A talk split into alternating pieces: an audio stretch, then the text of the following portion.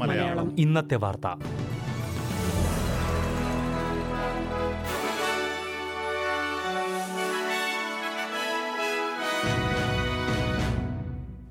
നമസ്കാരം.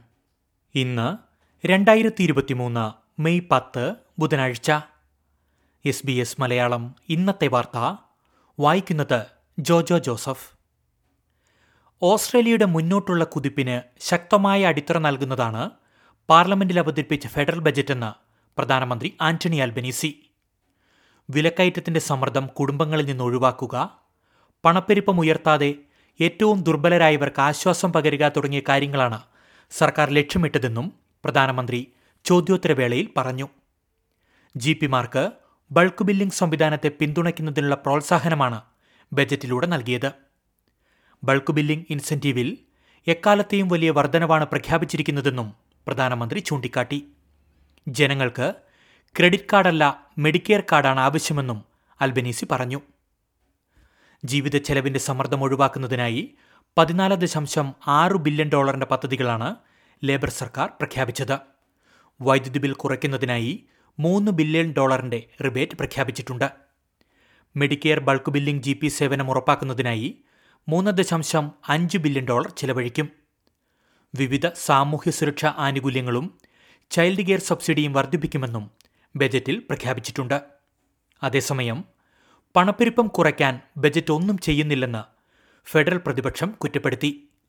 സാധാരണക്കാരായ ഓസ്ട്രേലിയക്കാരെ സഹായിക്കുന്ന പദ്ധതികളൊന്നും ബജറ്റിലില്ലെന്ന് ലിബറൽ ധനകാര്യ വക്താവ് ജെയിൻ ഹ്യൂം ചൂണ്ടിക്കാട്ടി. സാമൂഹിക ക്ഷേമ പെൻഷനുകളും ജീവിത ചെലവിന് മതിയായ ആശ്വാസ പദ്ധതികളും ബജറ്റിൽ ഉൾപ്പെടുത്തിയിട്ടില്ലെന്ന് വിവിധ സന്നദ്ധ സംഘടനകളും ഗ്രീൻസ് പാർട്ടിയും വിമർശിച്ചു. ഉൾനാടൻ മേഖലയെ ബജറ്റ് പരിഗണിച്ചില്ലെന്ന് നാഷണൽസ് പാർട്ടിയും കുറ്റപ്പെടുത്തി.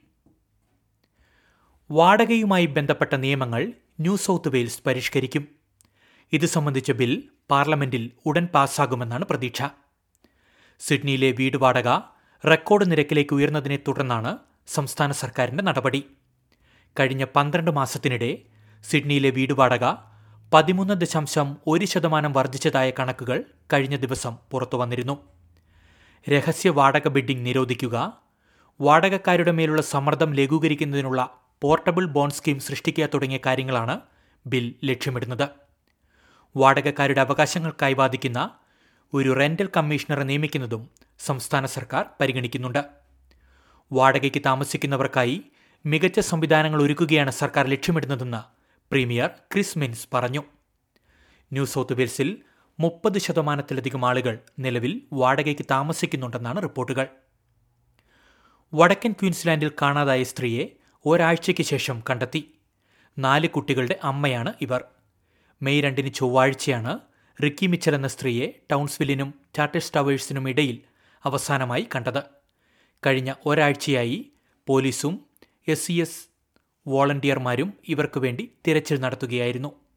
ബുധനാഴ്ച രാവിലെ സ്വകാര്യ ഭൂമിയിൽ കണ്ടെത്തിയവരെ ആശുപത്രിയിൽ പ്രവേശിപ്പിച്ചു. ഇനി പ്രധാന നഗരങ്ങളിലെ നാളത്തെ കാലാവസ്ഥ കൂടി നോക്കാം. സിഡ്നിയിൽ അന്തരീക്ഷം ഭാഗികമായി മേഘാവൃതം പ്രതീക്ഷിക്കുന്ന കൂടിയ താപനില ഇരുപത്തിയൊന്ന് ഡിഗ്രി.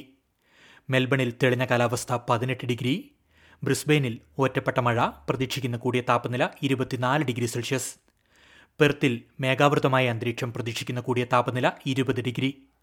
അഡലേഡിൽ തെളിഞ്ഞ കാലാവസ്ഥ ഇരുപത് ഡിഗ്രി ഹൊബാട്ടിലും തെളിഞ്ഞ കാലാവസ്ഥ പ്രതീക്ഷിക്കുന്ന കൂടിയ താപനില പതിനാറ് ഡിഗ്രി സെൽഷ്യസ്. കാൻബറയിൽ അന്തരീക്ഷം തെളിയും പ്രതീക്ഷിക്കുന്ന കൂടിയ താപനില പതിനേഴ് ഡിഗ്രി. ഡാർബിനിൽ തെളിഞ്ഞ കാലാവസ്ഥ പ്രതീക്ഷിക്കുന്ന കൂടിയ താപനില മുപ്പത്തിരണ്ട് ഡിഗ്രി സെൽഷ്യസ്. ഇതോടെ എസ് ബി എസ് മലയാളം ഇന്നത്തെ വാർത്ത ഇവിടെ അവസാനിക്കുന്നു. ഇനി നാളെ രാത്രി എട്ട് മണിക്ക് വാർത്തകളും വിശേഷങ്ങളുമായി തിരിച്ചെത്താം വാർത്തകൾ വായിച്ചത് ജോജോ ജോസഫ്.